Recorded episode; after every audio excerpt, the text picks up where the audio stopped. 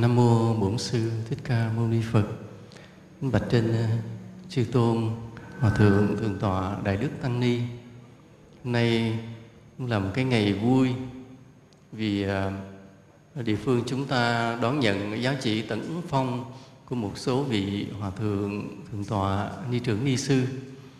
Chúng tôi xin ờ, thay mặt cho chư tăng ni để nói về cái ý nghĩa của cái chữ uy đức trong đạo Phật một chút. Trong đạo Phật ta có cái từ nghe rất là hay gọi là uy đức. Uy là cái gì làm cho mọi người phải nể phục, phải ngưỡng mộ. Còn đức là cái gì thầm thầm lặng lặng sáng rỡ ở trong tâm mà cái ngôn từ trong đạo Phật à, ghép hai cái đó lại gọi là uy đức tức là người mà bên trong có cái đức đáng kính thì sẽ tạo thành một cái uy lực tỏa ra bên ngoài, khiến cho đại chúng phải kính nể, phải ngưỡng mộ. Nhưng mà làm thế nào để biết là một người đó có đức rồi có uy mà ta gọi là uy đức, thì cái tiêu chuẩn để đánh giá không phải là đơn giản. Cho nên cái việc đánh giá uy đức của một người chỉ có tính tương đối ước lệ chứ không có hoàn toàn là chính xác. Ví dụ như giáo hội của ta có quy định trong hiến chương à, vị nào mà đủ 25 tuổi đạo 45 tuổi đời và cái điều chỉ kiện nữa nè. Thế điều kiện thứ nhất là 25 tuổi đạo, điều kiện thứ hai là 45 tuổi đời, điều kiện thứ ba là có công đức với đạo pháp và dân tộc. Điều kiện thứ ba thì sẽ được tấn phong thượng tọa, thượng tọa hoặc ni sư. Vị nào mà đủ à, 40 tuổi đạo, 60 tuổi đời và cái điều kiện thứ ba nữa là có công đức với đạo pháp và dân tộc thì sẽ được tấn phong hòa thượng và ni trưởng thì xem như cái tiêu chuẩn mà quy định của giáo hội thì có cái điều là ta thấy có dựa vào thứ nhất là tuổi đời, tuổi đạo và có cái chữ gọi là công đức đối với đạo pháp và dân tộc. Thì dựa vào ba tiêu chuẩn đó ờ, trong đạo phật được xem như là một vị có uy đức và để đặt tên cho cái chữ uy đức đó thì ờ, chúng ta đã tạm gọi là thượng tọa, là hòa thượng. Thì đó cũng chỉ là những cái danh từ tương đối. Và ta phải hiểu điều này là không phải những người mà được tấn phong mới gọi là những người có y đức, mà sự thật có những người không có mặt trong cái buổi lễ tấn phong này. À, nhiều khi không được quyết định tấn phong, không có giáo chỉ tấn phong, nhưng mà có những vị ẩn danh như thế, nhưng uy đức tràn đầy trời người kính nể. Cho nên mà những người có mặt để nhận tấn phong cũng chỉ là cái sự tương đối mà thôi, là bề mặt của giáo hội thôi. Chứ ta không xem cái đó là sự đánh giá hoàn toàn tuyệt đối, vì ta phải hiểu rằng cái uy đức trong đạo phật nhiều khi không có ngôn từ, không có danh tướng. Thì khi ta nhìn thấy một vị đó chưa tới tuổi đủ tiêu chuẩn để được tấn phong, hoặc là vị đó không có hồ sơ tấn phong hoặc cái vị đó ẩn trong thâm sơn cùng cốc. Nhưng có khi uy đức của vị đó lại vượt trội hơn những người mà có mặt. Đây là điều không có thể mà đánh giá chính xác được. Cho nên, tuy chúng ta vui theo cái buổi lễ này, nhưng ta phải hiểu cái uy đức thật sự của một con người lại không dựa vào cái ngôn từ và hình tướng. Cái điều quan trọng của chúng ta là lúc nào đối với những vị tôn túc những vị tu hành ta luôn luôn có cái sự uh, kính trọng thì đỡ cho ta có những cái sai sót. Vì bồ tát thì đa hạnh những bậc chân tu thì khiêm nhường giản dị. Nên ta khó có thể mà nhìn vào bề ngoài để đánh giá một con người. Chính vì vậy lúc nào lòng mình cũng khiêm cung uh, kính trọng thì ta ít có mắc hay cái lỗi còn nếu ta chỉ dựa vào cái hình tướng, cái ngôn từ để ta đặt lên cái sự kính trọng, thì có khi ta đã bỏ sót những vị mà có y đức thật sự rất là rất là lớn. Với chúng ta nói lại cái chữ uy đức. Vì đâu mà một người thực sự có uy đức? Cái uy đức của người đó có khi con người không nhìn thấy, nhưng mà chư thiên trên trời lại nhìn thấy rất là rõ nên ở đây ông bà ta có nói câu này là đức trọng quỷ thần kinh. Tức là cái đức lớn của một con người á quỷ thần phải kính kính phục. Mà tại sao ông bà mình lại nói là quỷ thần kính phục mà không nói con người? À, bởi vì sự thật ở chư vị mà trong thế giới siêu hình những vị đó họ có cái năng lực có thể nhìn sâu vào tâm hồn con người hơn là cõi người chúng ta. Cõi người chúng ta khi đánh giá ai thì ta phải đánh giá qua cái hình tướng. Chứ còn tâm người khó dò, nói là hòa hổ, hòa bì nan hòa cốt tri nhân, tri diện, bất tri tâm. Tức là vẽ con cọp, vẽ da, vẽ hình thì dễ. Nhưng mà còn biết con người, biết mặt, chứ khó biết được lòng dạ. Vì cặp mắt của cõi người chúng ta, cặp mắt của phàm phu chúng ta không có nhìn thấu vào tâm can của người khác được. Nhưng mà quỷ thần thì nhìn thấu vào tâm can được. Nên cái uy đức của một con người thì có khi con người không đánh giá được, nhưng mà cõi trời, cõi thần họ đánh giá được. Nên cái đánh giá thật sự lại nằm nơi cái cái cõi cõi thần, cõi thánh là như vậy. Và ông bà mình biết điều đó, nên nói câu là đức trọng quỷ thần kinh. Mà tại sao ông bà mình phải nói cái là quỷ thần phải kinh sợ? Thì đây là những cái câu chuyện, những cái kinh nghiệm mà hôm nay ta không có thời gian ta kể ra. Bởi vì trong cái thực tế đời sống nhiều vị vậy đã từng chứng kiến mà, mà những cái sự kiện lạ lùng mà một lời nói của một người có ý đức mà kinh động cả trời đất thì kêu mưa ngừng rơi mưa ngừng rơi. Than trời nắng hạn mưa đổ xuống liền. Thì những cái mà họ ngạc nhiên tại sao là lời nói của một con người mà làm thay đổi cả hiện tượng thiên nhiên? Nên ông bà mình cho rằng đó là việc mà quỷ thần còn phải kính phục, phải vâng lời một người có y đức.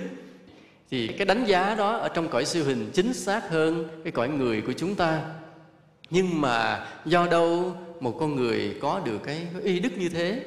Ở đây, cái uy đức đó là nó thuộc vào cái đạo đức và cái công đức. Đạo đức là cái tốt ở trong tâm ta, còn cái công đức là cái mà ta làm được cho con người, cho cuộc đời này mà, mà trong hiến chương thì ta tạm gọi là công đức đối với đạo pháp và đối với dân tộc. Nghĩa là cái tốt của một con người cái đạo hạnh của một con người nó phải gây được ảnh hưởng gây được cái sự tốt lành đẹp đẽ vào cái cộng đồng chung quanh thì mới được gọi là có công đức có công hạnh có gây ảnh hưởng có hiệu quả. Còn nếu nói một người tốt mà không gây được cái ảnh hưởng không gây được cái điều tốt đẹp gì cho cộng đồng của mình thì vẫn chưa gọi là có y đức.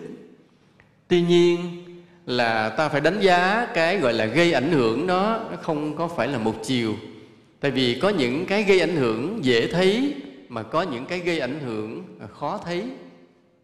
Gây ảnh hưởng dễ thấy là sao? Gây ảnh hưởng dễ thấy là ví dụ như à, ta thấy một vị tôn túc đó um, tu lâu năm rồi có đạo hạnh rồi vị đó đi thuyết pháp rồi vị đó làm việc từ thiện rồi vị đó đi đắp đường ờ, thế độ người vân vân. Những việc làm thấy trước mắt ta thì ta ca ngợi à vị này có đạo hạnh, à, vị này gây được ảnh hưởng tốt vào trong cộng đồng gọi là có công đức đối với đạo pháp đối với dân tộc. Cái đó dễ thấy. Nhưng có những trường hợp mà có những cái ảnh hưởng khó thấy. Ví dụ ta thấy ta đến cái vùng tu hành đó ví dụ ví dụ ta đến cái vùng núi dinh thì ta nghe nói có một ông sư ở trong cốc, mà thấy ai cũng nể. Nhưng hỏi ông làm gì? Nó không thấy ông làm gì hết. Nó không có đi thuyết pháp không? Dạ không thấy. Nó không có thấy đi làm từ thiện không? Cũng không thấy. Rồi nói, ông có độ được nhiều đệ tử không? Cũng không thấy. Nói, ủa, vậy mà có y đức gì để mà mọi người nể? Nhưng mà không biết sao mà ai cũng nể. Đó, đây là một trường hợp thứ hai mà ta gọi rằng cái y đức khó thấy trong đạo phật có hai trường hợp uy đức như vậy. Một cái uy đức dễ thấy và một cái uy đức khó thấy. Mà trường hợp nào cũng là uy đức đều đáng cho ta kính phục, đều làm cho quỷ thần phải kiên sợ. Vậy cái uy đức khó thấy của một con người là gì? Mà ta đã định nghĩa, để gọi là uy đức, để gọi là công đức, buộc nó phải ảnh hưởng vào người khác. Nó phải gây sự tốt đẹp vào trong cộng đồng thì mới gọi là công đức đối với đạo pháp, đối với dân tộc còn nếu mà không gây được ảnh hưởng tốt vào trong cộng đồng, không làm lợi cho ai hết, thì làm sao gọi là công đức? Mà không có công đức thì sao gọi là có y đức? Nhưng mà vậy, như trường hợp mà ta nói có một vị ẩn tu trong cốc, chẳng thấy đi thuyết pháp, chẳng thấy làm từ thiện, cũng chẳng thấy tiếp độ ai, mà tại sao ai cũng kính nể? Mà cũng gọi là có y đức, có công đức là sao? Đây là trường hợp mà cái uy đức khó thấy, cái công đức khó thấy nó có hai trường hợp, cho nên ta đừng đánh giá một chiều. Cái khó thấy đó là sao? Cái khó thấy đó là trường hợp cái vị đó không làm nhiều ở bề mặt nổi và không đi thuyết pháp, không từ thiện, không tiếp độ nhiều. Nhưng mà trong thẳm sâu tâm hồn đó, vị đó tâm hồn thanh tịnh, giới hạnh nghiêm trang. Từ cái lời ăn, tiếng nói, cử chỉ đều làm khuôn mẫu cho tứ chúng. Tức là vị đó không nói gì, nhưng mà sự xuất hiện của vị đó, sự hiền hữu của vị đó, cái sự tồn tại của vị đó ở trong cái cái vùng đó bỗng nhiên làm cho tăng chúng nề nếp hơn. Không nói lời nào, nhưng mà ai biết rằng à có cái vị đó ở trong cái cốc đó, tự nhiên họ thấy họ phải sửa mình, họ phải noi theo. Nên nên tuy một người vô hành, không làm gì hết nhưng vẫn gây được cái cái công đức, gây được ảnh hưởng vào trong cộng đồng, thì ta vẫn gọi rằng một vị này có uy đức chứ không phải là không. Và đây là trường hợp cái uy đức khó thấy. Và như vậy, có khi vị đó không xuất hiện trong buổi lễ mà đón nhận giáo chỉ tấn phong, nhưng mà vị đó nhiều khi còn xứng đáng hơn hơn là những vị có mặt đón nhận giáo chỉ. Nên đây là cái uy đức khó thấy. Mà tuy nhiên dù là khó thấy hay dù là dễ thấy thì nói chung những vị mà đã có cái bề dày tu hành có cái đạo hành gây được ảnh hưởng tốt lành đều đáng cho ta kính nể đều đáng cho ta kính nể. Mà hồi nãy cái vị giới thiệu trong buổi lễ đã nói rằng ngót một phần tư thế kỷ. Nghe chữ thế kỷ nghe lớn mà con phần tư à, là cũng 25 năm hoặc là 40 năm thì gần một nửa thế kỷ nhìn lại nhiều khi ta cũng giật mình. Nghĩa là từ cái ngày mình thọ tỳ kheo hôm kia, Từ cái ngày mình xuất gia hôm kia Mà thấm thoát thời gian trôi qua nhanh chóng Đã đi qua hơn một phần tư thế kỷ Cũng giật mình. Thì được giáo hội quan tâm, nâng lên giáo phẩm, Nhưng mà không ai dám tự mãn bởi cái giáo phẩm của mình. Vì sao vậy? Bởi vì cái con đường giác ngộ giải thoát là con đường mênh mông vô hạn không có điểm dừng. Không ai tự cho mình là đủ rồi cả. Vì cái quả vị của phật của thánh là không có bờ không có mé. Mà nếu lúc nào trong tâm ta nghĩ rằng là ta đã đến bờ đến mé à, ta đã đạt được điều này đạt được điều kia là ngay lập tức cái công đức của ta bắt đầu lung lay và có nguy cơ sụp đổ. Cho nên những vị mà nhận được giáo chỉ tấn phong thì phải cảm thấy hổ thẹn và phải nguyện lòng mình còn cố gắng nhiều hơn nữa. Vì nói một phần tư thế kỷ trôi qua đạo hạnh tích lũy trong suốt thời gian đó chưa là cái gì so với chư Phật chư Đại Bồ Tát mà đi trong uh, luân hồi đi trong pháp giới vũ trụ đến vô lượng vô lượng kiếp làm lợi ích cho cho chúng sinh. Nên cái gọi là một phần tư thế kỷ đi qua đạo hạnh để được giáo chỉ tấn phong chưa là cái cái gì cả. Hồi nãy ta nói cái uy đức của một vị mà gây được cái ảnh hưởng tốt vào cuộc đời, vào cộng đồng, làm cho quỷ thần phải kính sợ, thì cái uy đức đó từ đâu mà có? Thì ta nói là từ cái tâm, mà từ cái tâm nào mà có? Là từ cái tâm hướng về vô ngã. Đây là chìa khóa của mọi cái sự tu hành, của mọi cái uy đức, của mọi cái công đức trong một con người. Nghĩa là ai có thể giữ gìn cái tâm hồn mình, lời nói mình, việc làm của mình mà hướng về cái hạnh vô ngã thì cái ý đức người đó bắt đầu sáng lên dần dần, sáng lên dần dần. Và cái điều này bất kể người đó là ai có thể người đó là đệ tử phật có thể người đó không phải là đệ tử phật. Có thể người đó là người xuất gia có thể người đó là người cư sĩ tại gia. Nhưng nếu người đó biết kiểm soát giữ gìn tâm hồn lời nói hành động của mình hướng về hạnh vô ngã thì tự nhiên cái uy đức sáng lên dần dần. Đây là chìa khóa của tất cả mọi vấn đề. Mà thế nào là hướng về cái vô ngã? À, ví dụ ví dụ như khi có ai khen ta, người ta tự thấy mình không phải xứng đáng, lúc nào cũng dè dặt. Thì cái ý nghĩ mà tự thấy mình không xứng đáng đó, trước cái lời khen đó, thì gọi là cái hạnh hướng về vô ngã. Thì tự nhiên cái uy đức mình lúc đó sáng lên một chút. Còn ví dụ như có người khen ta ta vui mừng, ta thấy thích và thấy mình cũng đúng như vậy, thì cái hạnh đó không hướng về vô ngã. Thế là cái ý đức của mình nó tối đi một chút hoặc có người nào đó chửi mắng ta và ta khiêm cung à, ta hiền lành ta nhẫn nhục và ta cũng nghĩ rằng ta cũng có cái lỗi gì đó. Dù có thể là ta bị oan nhưng mà người đó có mắng ta một câu thì chắc ta cũng có một phần nào trách nhiệm nên nhận cái lỗi về mình. Chứ không có chống không có cãi mà không có làm dữ không có phiền não không sân hận thì cái hạnh đó cái ý nghĩ đó gọi là hướng về vô ngã thì tự nhiên ngay đó uy đức của ta sáng lên một chút.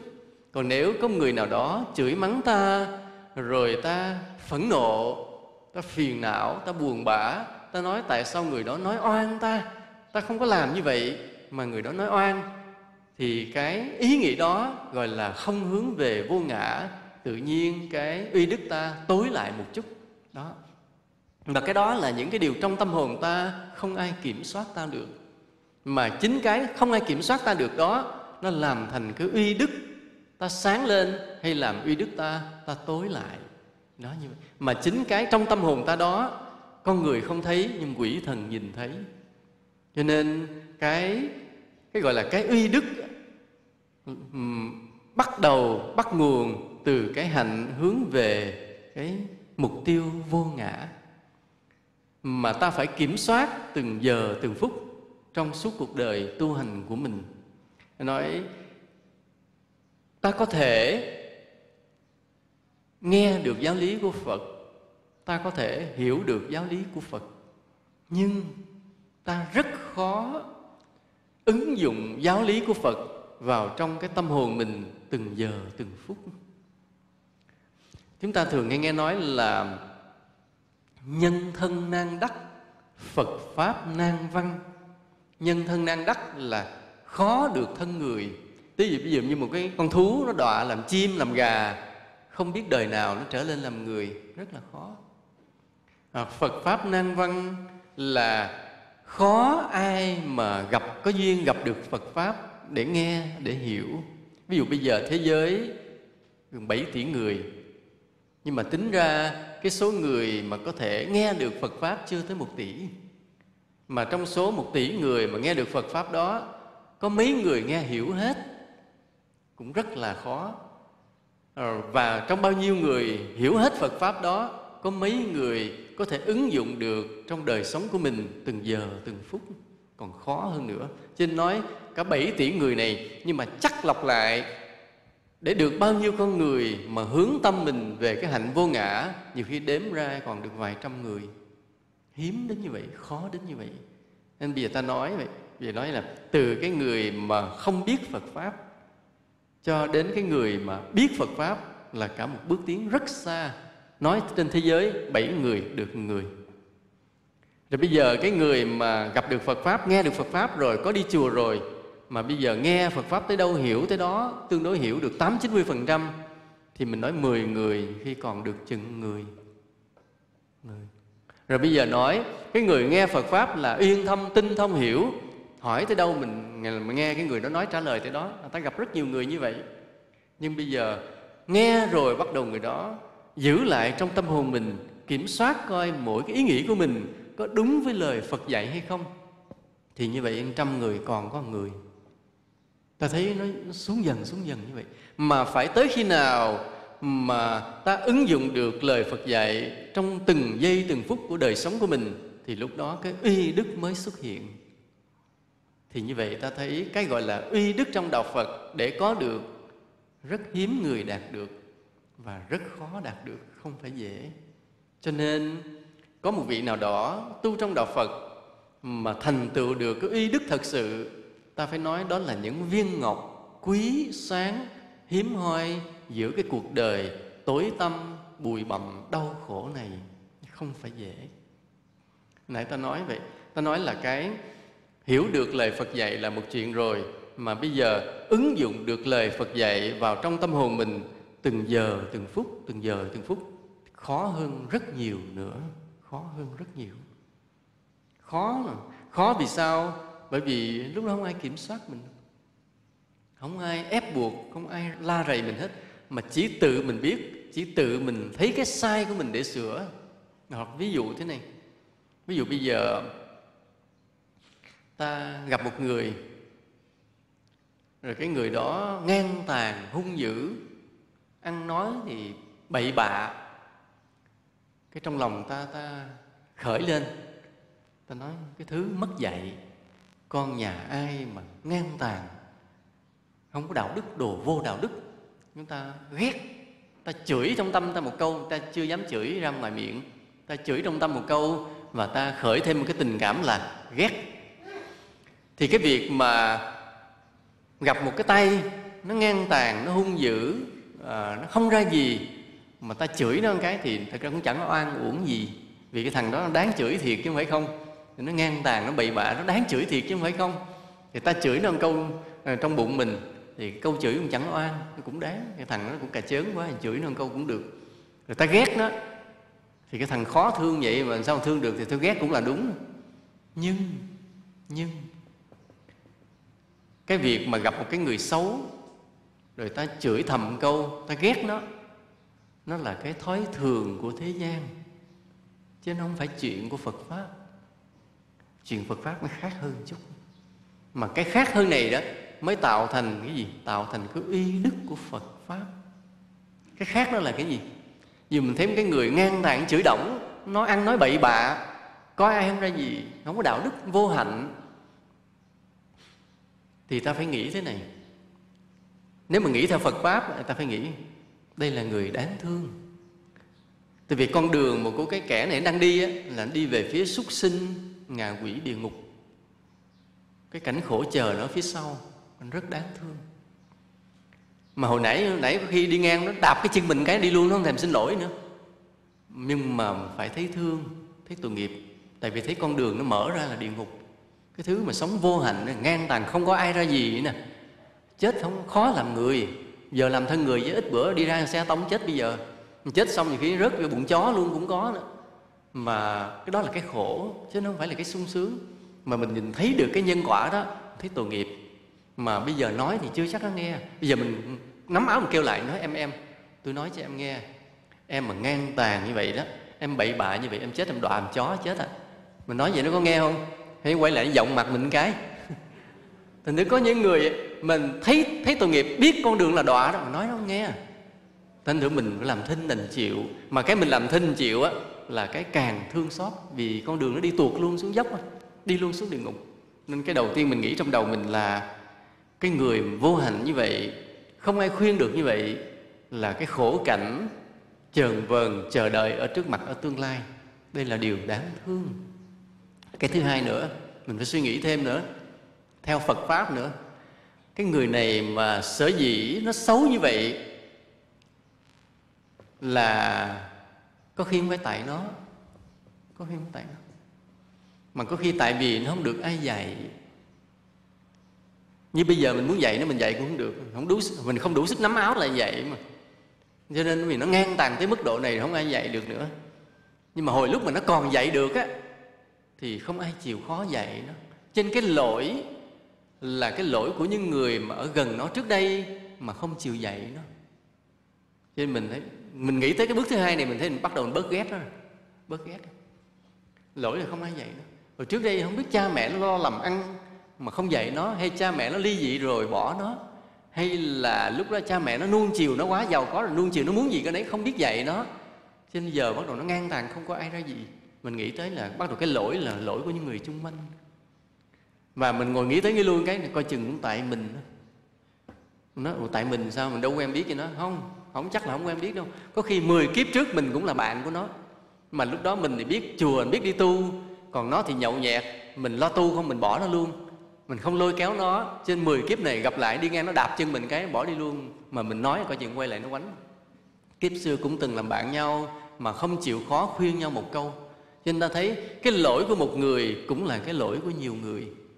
Mình suy nghĩ theo Phật pháp một chút xíu thì mình tự nhiên mình thấy mình không chửi nó trong lòng mà mình cũng không ghét nó nữa. Mà chỉ suy nghĩ một điều, thứ nhất là mình tội nghiệp vì nó đi vào cái nơi có quả báo xấu và thứ hai là mình chỉ biết thôi cầu nguyện cho những chúng sinh mà bất thiện như thế. Thôi mong cho họ có một ngày họ được hồi đầu hướng thiện để có thể tốt hơn. Thì cái mà suy nghĩ á, cái suy nghĩ thứ nhất là mình thấy cái người xấu mình chửi, mình ghét. Cái suy nghĩ thứ hai là mình thấy cái người xấu mình tội nghiệp. Mình thấy như mình cũng có trách nhiệm rồi mình không ghét và mong người ta tốt. Hai cái suy nghĩ đó, ai ở trong đầu mình để để để chỉnh cho mình? Một cái là ghét chửi người ta, còn một cái là tội nghiệp người ta mà mong người ta tốt. Hai cái suy nghĩ đó khác nhau, cũng ở trong đầu mình. Nhưng mà nếu mình suy nghĩ theo cái thứ nhất á, cái uy đức mình nó mất. Tự nhiên tâm mình tối lại. Còn nếu mình suy nghĩ theo cái thứ hai á, uy đức mình nó sáng lên. Quỷ thần nhìn thấy, loài người không nhìn thấy. Người ta cũng thấy mình bị đạp cái chân rồi mình nhăn nhăn mặt chút. Chứ cũng không ai thấy mình. Ngay khi bị đạp cái chân đó mình bao nhiêu cái suy nghĩ tốt trong đầu đã hiện ra quỷ thần nhìn thấy và kính phục cái con người, biết suy nghĩ đúng với phật pháp. Loài người không thấy. Nhưng ngay lúc đó, cái ý đức của ta vừa sáng lên một chút.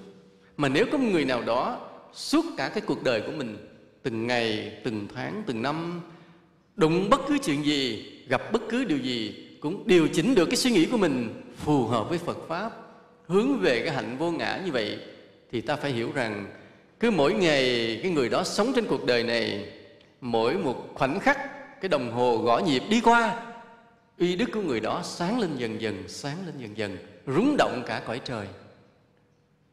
Vì người đó từng giờ từng phút luôn luôn ép chính mình, buộc chính mình, điều chỉnh chính mình đi theo cái giáo lý của đạo Phật, đúng với giáo lý của Phật dạy. Còn cũng vậy, có những con người vào đạo cũng đi qua từng năm, từng tháng. Hoặc cái người đó ở ngoài đời cũng lớn lên làm cha, làm mẹ, làm ông, làm bà. Nhưng mỗi cái suy nghĩ là cứ đi theo cái thói thường của thế gian, cũng tham, cũng sân, cũng si, thì ta phải hiểu rằng thời gian chất chồng chừng nào thì tâm hồn người đó tối đen chừng nấy, uy đức người đó tắt liệm chừng nấy. Và khi người đó từ giả cõi đời, cái cửa mở trước ra là đi vào trong cái đống lửa. Đống lửa cho nên cái thời gian có thể là vàng là ngọc là vô cùng quý giá, là cái công lao, là bề dày. Nếu trong từng thời gian đi qua đó, ta tích lũy bằng cái công đức, bằng uy đức, bằng cái buộc chính mình phải hướng về hạnh vô ngã và luôn luôn suy nghĩ, nói năng theo đúng lời Phật dạy, thì ngược lại cũng vậy. Thời gian sẽ là thảm họa sẽ là sự chồng chất của đau khổ sẽ là thêm những cái thành tích bất hảo ghi vào trong cái sổ đen của Diêm Vương. Nếu trong từng thời gian, từng ngày tháng, từng khoảnh khắc mà ta buông lung cho cái tâm của mình theo tham lam, sân hận, si mê, thói thường của cuộc đời, đụng đâu cũng ganh, cũng ghét, cũng hơn thua, cũng chê bai, cũng đố kỵ thì uy đức ta tắt liệm và tính thời gian đó chỉ là tội lỗi mà thôi. Thì lúc đó nói thương Ngài là tôi sống ở trên đời này là tôi đã sống 70 năm, tôi thọ 70 năm. Thì một người 70 tuổi là một người đáng kính trọng. Nhưng mà cái ông Diêm Vương ông nói không 70 năm của mày á là 70 năm tội lỗi hưởng thụ sa đọa. Mà càng 70 năm chừng nào thì cái chỗ đến của đọa của mày là 70 kiếp súc sinh tại vì nó là thời gian càng nhiều thì cái đọa càng chồng chất. Còn ngược lại, ví dụ ta gặp một vị chân tu thật đức, nói rằng à vị đó đã 70 năm tuổi, đã qua 50 năm tuổi đạo, thì lúc đó trời người quỳ xuống cung kính. Bởi vì cái 70 năm cuộc đời của người này 50 năm tuổi đạo của người này là 50 năm của một cái nội tâm thanh tịnh, chân chính, ngập tràn ý đức chiếu sáng cả cõi người, cõi trời nó nó khác nhau. Cho nên à, ta nói là giáo chỉ tấn phong là dựa vào cái tuổi đời dựa vào cái tuổi đạo. Nhưng mà phải thêm cái yếu tố thứ ba mà như hiến chương quy định là có công đức đối với đạo pháp và đối với dân tộc. Nó phải có yếu tố thứ ba này thì cái thời gian đó cái tuổi đời tuổi đạo đó mới có ý nghĩa. Còn nếu chỉ tính cái tuổi thôi mà không có cái yếu tố gọi là ta làm được cái công đức cho đạo pháp và dân tộc thì thời gian đó vô nghĩa thời gian đó vô nghĩa nên à, hôm nay nhân cái ngày mà quý vị được đón nhận cái cái giáo trị tấn phong và nhận kỷ niệm chương của hòa thượng thì chúng ta nói với nhau về ý nghĩa của cái hai chữ uy đức trong trong đạo Phật. Nhiều uy đức thứ nhất nó có nghĩa là cái uy lực mà làm cho tứ chúng hoặc là cả trời người phải kính sợ. Mà cái uy lực đó nó xuất phát từ cái đức, từ cái đạo đức của nội tâm, từ cái công đức trong cái cuộc sống gây được ảnh hưởng tốt lành vào tâm hồn vào trong cái cộng đồng của mọi người chung quanh thì mới thành cái cái uy đức và để cho ta có thể có cái uy đức đó được thì ta phải nhớ cái chìa khóa là luôn luôn trong đời sống của mình mọi cái ý nghĩ lời nói việc làm phải hướng về cái hạnh vô ngã đó. còn nếu mà chúng ta không hướng về hạnh vô ngã, thì cái uy đức không xuất hiện đó.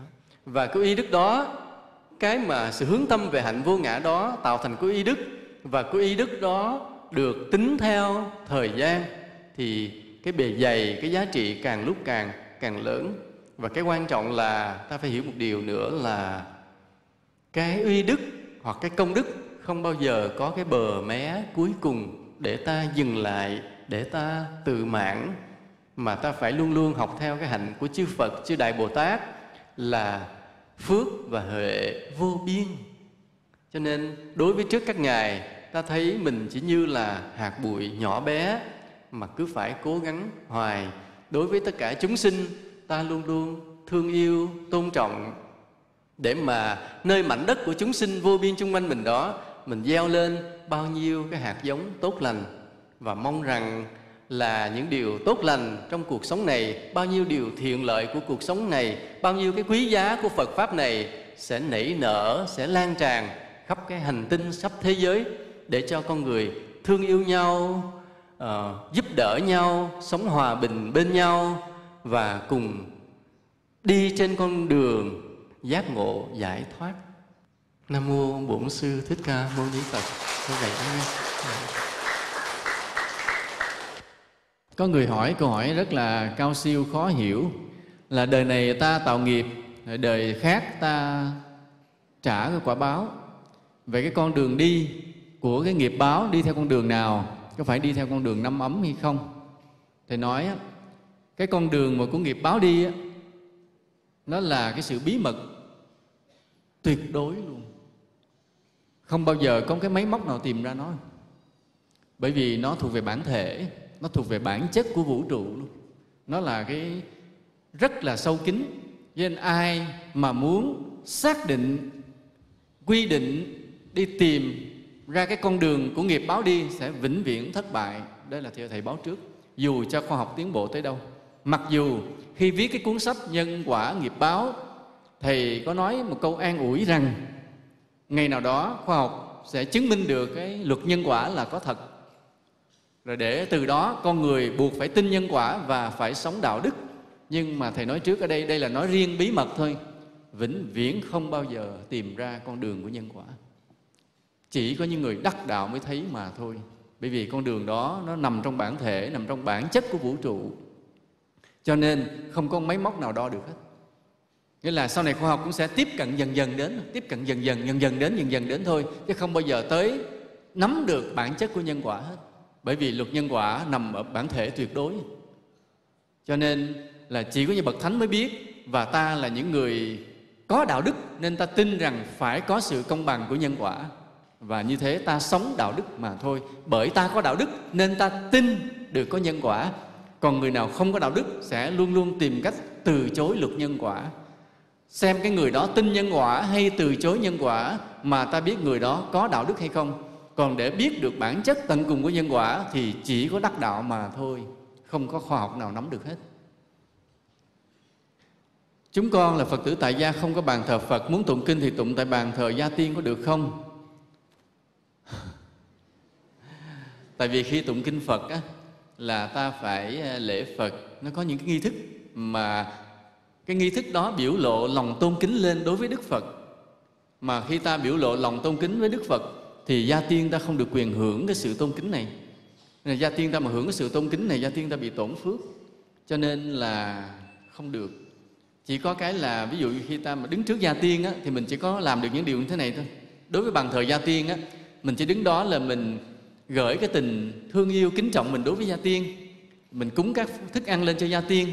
Rồi mình mong khuyên cho gia tiên tổ tiên của mình theo phật. Hết chứ mình không thể đứng trước bàn thờ gia tiên mà gửi cái tình cảm ờ, như là đức phật được là gia tiên mình bị tổn phước. Bởi vì vậy thầy cứ nói là không bao giờ được thờ tí ờ, cùng một bàn thờ là phật với gia tiên chung. Lúc đó quý thầy vào quý thầy không xá bàn thờ đó được. Tại lễ cái quý thầy tác ý là lễ phật nhưng mà gia tiên hưởng gia tiên mình tiêu hết luôn hết phước luôn. Nên luôn luôn phải thờ bằng thờ gia tiên riêng ra với bằng thờ phật. Đó, hai cái niềm tôn kính nó khác nhau không có lẫn lộn được. Nhân quả nó khác nhau hẳn nha còn khi bàn thờ phật ta có bàn thờ phật ta tụng kinh mỗi ngày thì tùy theo cái tông phái mà ta tu còn ai đi con đường phật quan thì ta có cái quyển kinh của chùa phật quan theo những nghi thức bằng việt hóa hết và rất rõ ràng rất dễ hiểu. Con mới ngồi thiền gần hai tháng nay thì cứ thấy đau nhức trong xương khớp đùi và xương chậu. Kính bạch thượng tọa từ bi giải thích nhé. Khi mà ta ngồi thiền mà bị đau trong xương khớp đùi và xương chậu á, nó có hai nguyên nhân. người ta coi thử nguyên nhân nào. Nguyên nhân thứ nhất là hoặc là cái phương pháp ta bị sai. Còn nếu phương pháp ta không sai nó đúng, thì ta có cái bệnh tiềm ẩn. Và cái bệnh tiềm ẩn nó nó bộc lộ ra khi ta ngồi thiền. Và khi ta ngồi thiền nó đang chữa cái bệnh đó nên nó bộc lộ cái đau đó ra. Nha. Cho nên nếu ta rà soát lại, hỏi lại quý thầy thật kỹ, mà khi quý thầy quý cô đã xem ta mà thấy hoàn toàn không sai nữa, thì biết chắc rằng ta đang có cái bệnh khớp tiềm ẩn và khi ta ngồi thiền nó đang chữa cái bệnh đó nên nó hiện cái đó cái đau ra thì yên tâm cứ ngồi tiếp tục nữa lúc nào đó nó sẽ hết bệnh nha đệ tử xích chết rất nhiều lần khi còn nhỏ lúc thời Pháp thuộc khi kháng chiến chống Pháp, chống Mỹ, cứu nước tới hòa bình thống nhất đất nước. Kể cả gần đây cũng vậy, kể cả cạm bẫy bệnh tật đều vượt qua chưa bị chết. Mong Thầy giải thích. Cái người mà như vậy có hai cái nhân quả. Một á, là có cái nhân quả là cứ hay gặp nạn và một cái nhân quả là không chết. Có một cái gì đó cứ bảo vệ mình. Là mình có cái tai nạn rồi có sự bảo vệ, mình có cái tai nạn có sự bảo vệ. Thì bởi vì đời xưa mình cũng có hai cái nhân quả. Một cái nhân quả thứ nhất á, là thường là mình có cái chiến đấu với kẻ xấu. Mình có chiến đấu. Mình cũng có thẳng tay cũng có tiêu diệt cũng có tấn công cũng có mưu trí cũng có đối phó cho nên đời này cái nạn tai nó hay hiện ra. Đó là một cái nhân quả. Cái nhân quả thứ hai á, là trong cái chiến đấu của mình đời xưa như vậy đó mình là cái người chính nghĩa đi theo con đường chính nghĩa. Trong cái con đường chính nghĩa đó mình có bảo vệ người dân lành mình có bảo vệ cái người vô tội à, mình có binh vực cho cái lẽ phải. Cho nên cái phước đó hiện ra che chở mình trở lại. Cho nên đem đi cân thì ngày xưa mình chiến đấu cũng rất là hăng máu, cho nên là kẻ thù cũng điêu đứng, đôi khi cũng vô tình lỡ tay, cũng gây ảnh hưởng nhiều sinh linh khác. Ví dụ mình tấn công một cái đội quân giặc, nhưng mà trong đội quân giặc đó, sự thật trong đó, nó bảy tên ác, nó ba tên cũng hiền khô à giết hết. Rồi khi mình phóng hỏa, đốt một cái trận đánh như vậy, chết cũng không biết bao nhiêu con thú rừng ở trong đó, vân vân. Cho nên vì chiến đấu với kẻ giặc, ta cũng có những cái vô tình mà ta gây ảnh hưởng tới những cái chúng sinh vô tội nên bây giờ ta cứ hay bị cái nạn này nạn kia. Nhưng cái cuộc chiến đấu của ta là chính nghĩa. Nên khi ta có bảo vệ dân lành, bảo vệ người vô tội, bảo vệ quê hương đất nước mình, nên bây giờ cái phước này hiện ra là nạn tai cứ đến mà cứ được vượt qua vượt qua. Nhân quả công bằng là như thế. Mà ngày xưa chiến đấu cũng hăng máu lắm chứ không phải không? Thế bây giờ biết Phật pháp rồi thì ta cứ làm phúc nha. Cứ kiếm những đường à, làng mà hư, ta đi đắp từng cái hố gà, đắp từng cái hố gà như vậy, rồi phước tích lũy lại là cái phước ta dày lên, phước dày lên, thì đời này và những đời sau bắt đầu những may mắn đến với cuộc đời ta nhiều dần dần, nhiều dần dần nha. Nhất là ráng siêng tu thiền. Tu thiền rất là khó. Tu thiền rất là khó. Thầy xin nói lại lần nữa. Tại sao cái người tu thiền luôn luôn ít hơn người tu niệm phật? Vì cái người tu niệm phật là cái người bước đầu bắt đầu tu dễ tu. Cứ nói một câu nam mô di đà phật tới đâu cũng tới. Và thấy như là mình có tu, có nhiếp tâm. Còn cái người tu thiền á là phải có trí tuệ ngồi mà phải thẳng đúng tư thế, chịu đau, chịu mỏi, bất động không nhúc nhích, kiểm soát thân mình, kiểm soát hơi thở, kiểm soát tâm mình. Cái tự làm bên trong âm thầm á, cái nó thuộc về trí tuệ, nên ít người tu được. Nhưng mà đến lúc nào đó, phật bắt ta cũng phải tu thiền. Ví dụ cái người nào đó tu niệm phật mà chân chính, một thời gian sau, tự nhiên phật sẽ chuyển trong tâm của mình, khiến mình cũng phải bước qua tu thiền để nâng cấp lên.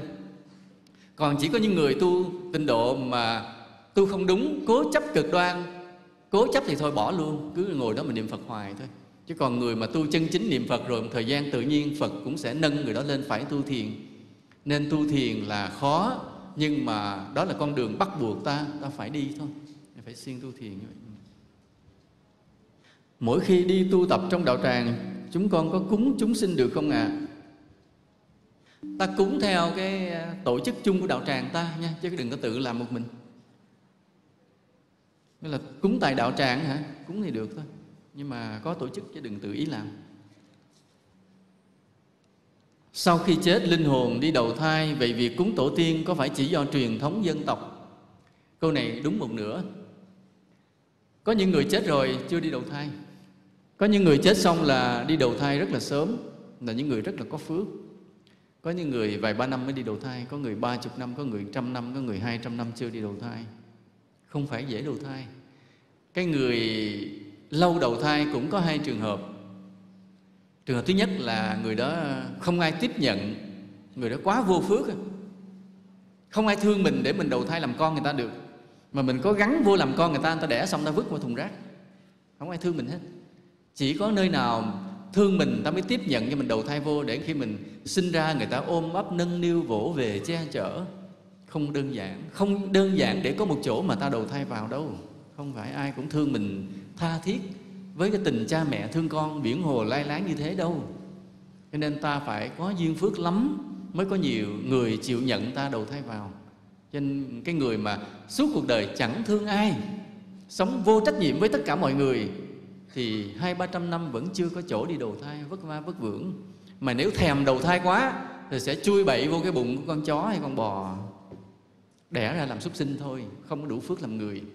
Chỉ những người nào sống rất tình, rất nghĩa, sống rất có trách nhiệm với cuộc đời này thì mới có chỗ để chúng ta đi đầu thai sau này. Đó là trường hợp thứ nhất, cái này là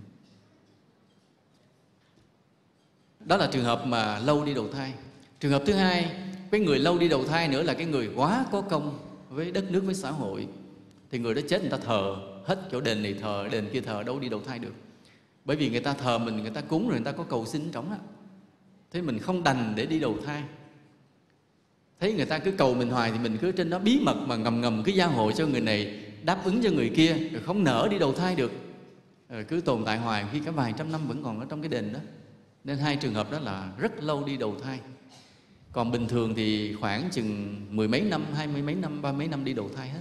Thì ta cúng mười mấy mươi năm là vẫn còn vẫn còn giá trị. Có những trường hợp là tổ tiên ta đầu thai rồi ta cúng thì đúng là không có kết quả nữa, mà chỉ là cái lòng hiếu lòng hiếu kính mà thôi. Như vậy ha. Việc không sát sinh có phải phật dạy chỉ dùng cho thú rừng tự nhiên, còn việc giết lộn gà vịt thì vấn đề chăn nuôi là sự phát triển của loài người. Xin thầy giải thích. Người nào mà còn khoái ăn thịt quá vậy ta? Cái này đã thầy có giải thích trong cái bài giảng là tu hành có nhiều nghĩa. Lúc đó thầy đi về cái đầm thị nại ở quy nhơn á, thì đến cái chùa hương mai thì giảng mà cái làng, nguyên cái làng đó là làng đánh cá. Thì cái làng đánh cá họ rất là mộ đạo phật, họ theo phật hết. Nhưng mà cứ nhiều đời tổ tiên cho đến bây giờ vẫn phải đi làm đánh cá. Nên họ cứ ray rứt giữa cái ờ, giáo lý đạo phật là không sát sinh với cái nghề phải nuôi sống cái dân làng từ bao nhiêu đời nay là nghề đánh cá. Nên họ thắc mắc và họ hỏi thầy và thầy trả lời rất là dài, chứ không thể trả lời trong một, hai câu được. Nên vì vậy, cho nên xin vui lòng thỉnh cái đĩa là tu hành có nhiều nghĩa nha. Nha. Cái tựa đề là tu hành có nhiều nghĩa, thì sẽ nghe thầy trả lời cái đó rất là kỹ. Vậy nha. Cái này rất là phức tạp, rất là dài. Gia đình chúng con thờ Phật tại gia, bàn thờ Phật cùng hướng với bàn thờ gia tiên và cùng hướng đông nam, được không ạ? À? Nếu mà hai bàn thờ xa nhau thì cùng hướng được, còn nếu mà không gian không có nhiều thì ta nên để bàn thờ gia tiên xoay một góc 90 độ quay về phía bàn thờ Phật. Còn hướng đông nam hay không thì tùy theo cái ngôi nhà ta thôi, quay về cái hướng nào trang nghiêm là được nha, chứ không cần phải đông nam. Bố mẹ của con lấy nhau mấy chục năm nhưng rồi họ rất hay cãi nhau, làm cho chúng con rất khổ tâm. Phải chăng họ đã có nghiệp gì, làm sao giải nghiệp đó? Con rất mong cho gia đình con an vui hòa hợp. Có những cặp vợ chồng á, rất là lạ. Cái ngày đầu mà họ thương nhau, họ yêu nhau, rồi họ mới cưới nhau. Chứ không yêu nhau, thương nhau, tin tưởng nhau làm sao cưới nhau được. Nhưng mà khi mà cưới nhau được một vài năm, bỗng nhiên họ nhìn mặt nhau rất đáng ghét rất đáng ghét người này làm cái gì người kia cũng thấy ghét người này nói gì người kia cũng thấy ghét và cứ hay gây gắt cãi nhau nói những lời không tôn trọng không êm ái, không cảm tình, không có bày tỏ tình cảm được với nhau, mà vẫn cứ sinh đẻ đều đều thì không hiểu nổi luôn, thì không hiểu nổi. Cho nên vì vậy mà thầy đi tu vậy. Và thầy cũng hay kêu mọi người hãy đi tu, hãy đi tu vậy. nên cái tình yêu, tình cảm của gia đình coi vậy nó không phải thật. Nó không phải là một loại tình cảm thật.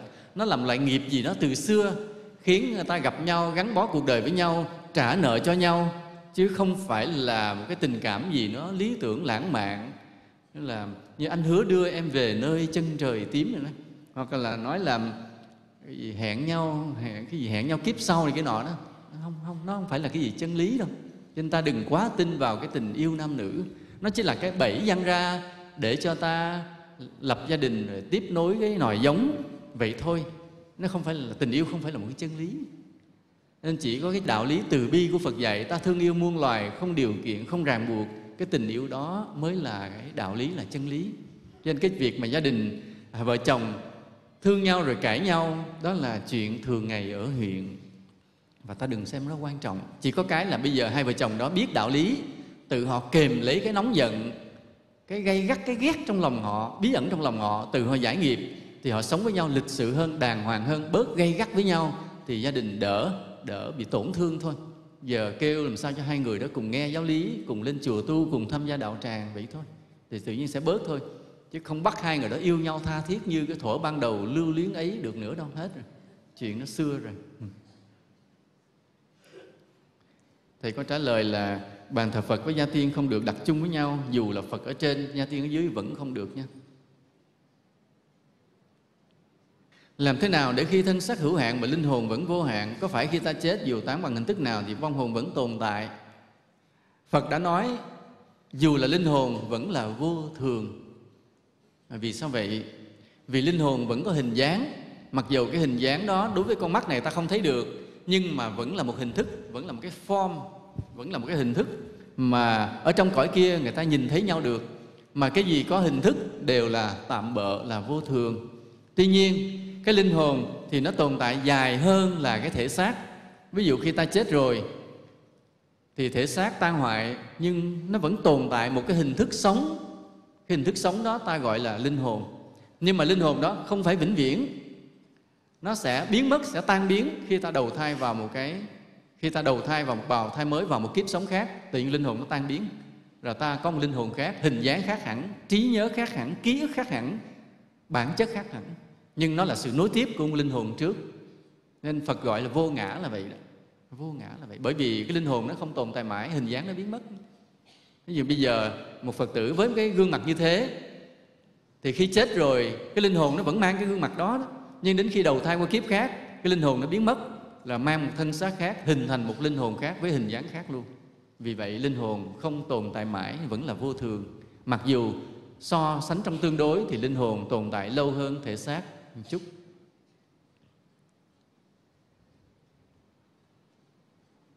Tử con nghe nói kinh kỳ, kinh ký cầu hỗ trợ cho người chết. Thì khi mẹ con quá cố, con nên bỏ vào túi áo ngực cho người hay hóa đi. Kinh kỳ cầu hả? Không cái lời mà cầu nguyện cho người mất á có được thành tựu là do cái công đức của người tụng kinh. Nên vì vậy mà ta hay nhờ quý thầy, quý cô tụng kinh là vậy, vì ta tin rằng quý thầy, quý cô tu hành chân chính, đức độ. Nên khi quý thầy, quý cô quỳ trước phật, xin dùm cho cha mẹ ta, thì ở trong cái cõi kia, tự nhiên sẽ có những thần thánh đến để dìu dắt, che chở cái vong hồn của cha mẹ ta vừa mới mất, bước sang cái thế giới bên kia rất là bơ vơ. Thì có người đến để đỡ đần, hướng dẫn dìu dắt là mà được như vậy là nhờ có quý thầy quý cô là những người tu hành đức độ cầu nguyện dùm. À, trường hợp mà ví dụ như ta không có mời được quý thầy quý cô tự ta với cái đức độ tu hành của người phật tử tại gia ta tha thiết cầu phật thì cũng được một phần cũng có người che chở cha mẹ ta. Ý nghĩa là vậy. Chứ còn cái kinh bỏ theo ngực đốt hay không đốt không quan trọng nữa nha. Quan trọng là cái người cầu nguyện có đạo đức hay không chính ta phải có đạo đức. Quý thầy quý cô mà tụng kinh dùm cho cha mẹ ta cũng phải rất là rất là đạo đức cái ý nghĩa là vậy. Nơi con ở có người bạn đã ra trình đồng nhưng giờ không muốn hầu đồng nữa để muốn được quy tam bảo thì nên làm thế nào ạ? À? thì phải à, mình phải báo nơi mà mình đã hầu đồng á. Mình, mình xin nghỉ và mình đến với Phật mình cũng xin là về với Phật và gia hộ cho mình là từ bỏ cái nghiệp hầu đồng để mình được làm chủ lấy thân xác của mình. Vì đi theo đạo Phật thì là một người phải làm chủ lấy cái tâm hồn của mình hành động của mình chứ không thể cái thân xác của mình như vậy mà có người khác làm chủ được. Tu theo đạo Phật là không để ai làm chủ tâm hồn và thân xác mình cả. Cho nên phải từ bỏ. Mà mình từ bỏ một cách rất là lịch sự, đàng hoàng. Chứ mình không chê bai, không công kích, không chỉ trích. Mình cũng báo chỗ cũ là mình không làm cái đó nữa. Và đến Phật, xin Phật che chở, gia hộ để mình làm chủ được tâm hồn mình. Từ nay không có phải hầu đồng nữa. Nếu một người đã quy tam bảo mà không giữ giới thì sẽ thế nào ạ? à? Thì dĩ nhiên ta phải trả cái quả báo của mình.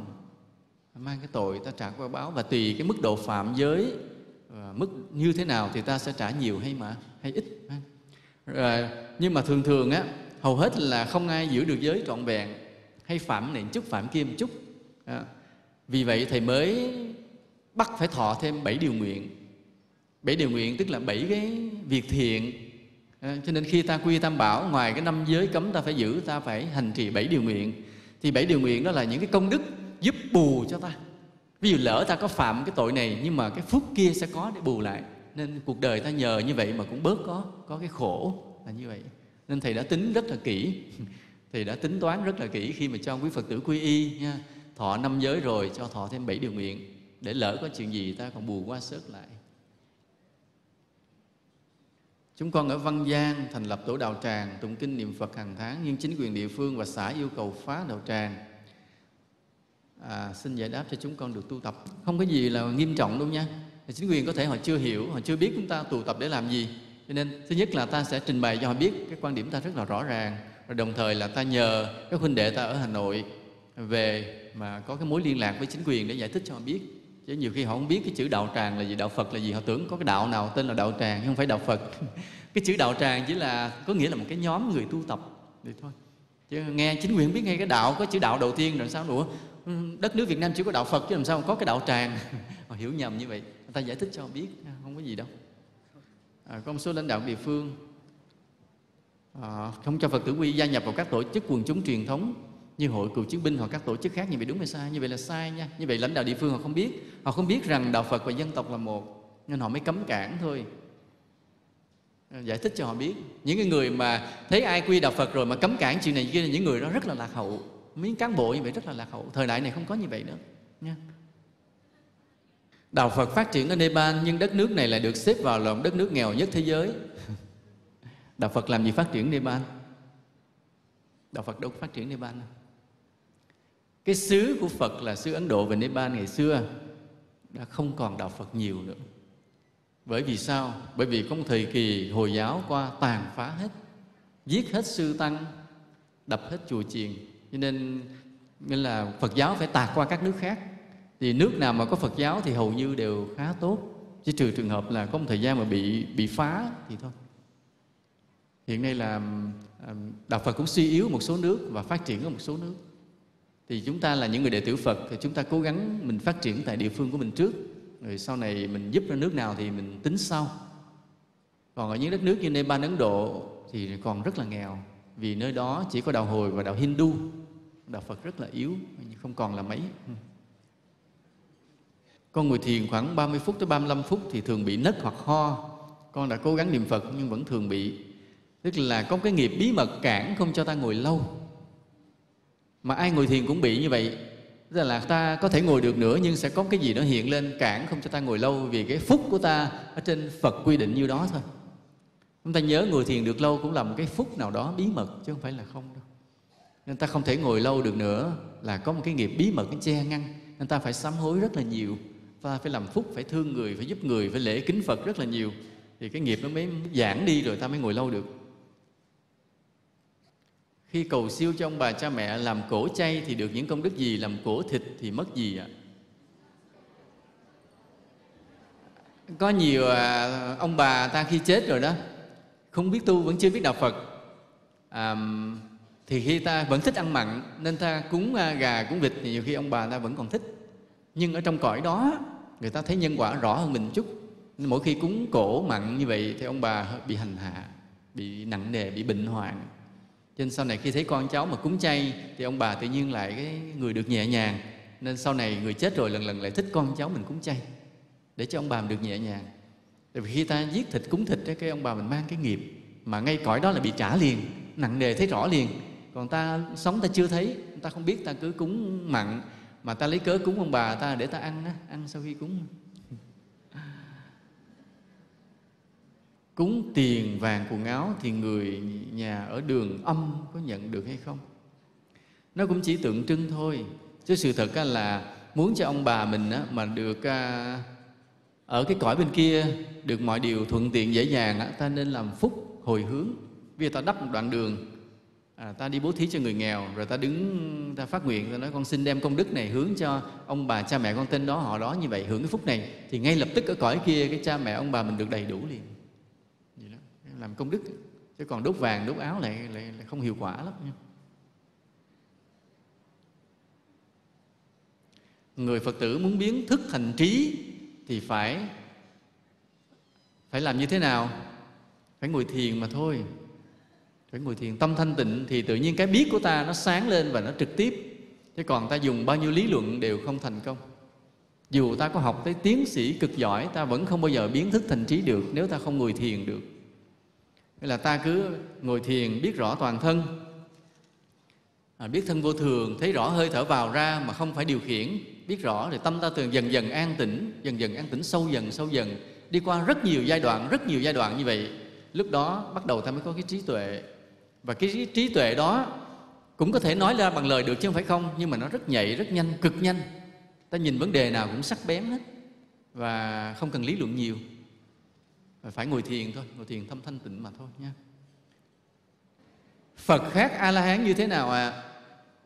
à đức phật là công đức trọn vẹn, là người khai sinh một tôn giáo, còn a la hán là người phải được phật dạy mới đắc đạo được. Trên quả vị giải thoát thì bằng nhau, nhưng mà thần thông của phật viên mãn hơn, trí tuệ của phật nhiều hơn, công đức của phật lớn hơn, dung mạo, tướng mạo của phật đẹp đẽ hơn, là phật tự tại hơn còn vị a la hán thì quả vị giải thoát bằng với phật, nhưng mà sáu mức thần thông cũng không thể bằng phật. Là dung mạo không, hoàn cảnh không, phúc đức cũng không, vân vân, nhiều cái khác. Kinh hiền ngu là gì? Kinh hiền ngu là nói đủ thứ chuyện trên đời, nói đủ thứ nhân duyên của tiền kiếp, hiền và ngu, hai cái trạng thái ngược nhau, tức là đủ thứ chuyện. Chữ hiền ngu có nghĩa là đủ thứ chuyện trên đời. Bát hương thần linh nhà con con mơ thấy bốc lửa và có tiếng nói nhưng không nghe rõ tiếng. Như vậy là tổ tiên muốn nói điều gì, nhắn nhủ ta một điều gì đó mà ta chưa hiểu. Ta có cái gì cần phải làm cho gia tiên đó. Nhà con thờ phật bà ở giữa ngự cao, hai bên là gia tiên. Thờ như vậy sai nha, thờ như vậy sai. Sửa lại đi. Nạo thai có phải là sát sinh không? Dạ phải nếu có tội thì do cha mẹ bào thai hay do thầy thuốc nào thai, do người nào quyết định. Còn cái người làm thì có một phần nhỏ. Việt Nam đã có tiếp dẫn đường để giúp người hấp hối chưa? Nếu có thì hiện tọa là ở đâu? Thường thường ở các à, bệnh viện hay các chùa đều có cái à, cái nơi để quàng. Chứ còn cái người hấp hối thì để bác sĩ lo. Bác sĩ quyết định là cứu sống hay là cho chết luôn thì bác sĩ tính tính thôi. Chứ còn à, mình chưa có cái nhà nghi thức nào về tâm linh hay tôn giáo mà giúp cái người hấp hối cả? Chưa được phép. Tại sao rất nhiều lần con mơ về ngồi thiền, đất nước gặp nạn mà ngồi thiền lại hóa giải được? Và quỷ dữ trên chọc gạo con mà con vẫn hóa giải được, nhưng khi thực hành thì con không ngồi được. Tại sao là trong thực tế thì ngồi không được mà trong mơ thì lại ngồi được?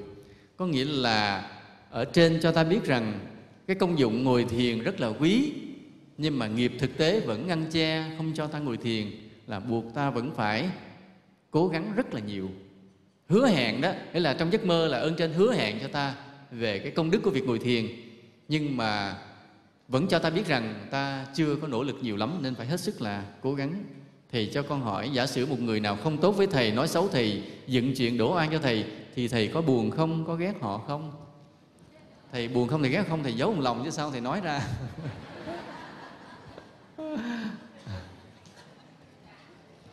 Mà nhìn thấy thầy có buồn không? Hả?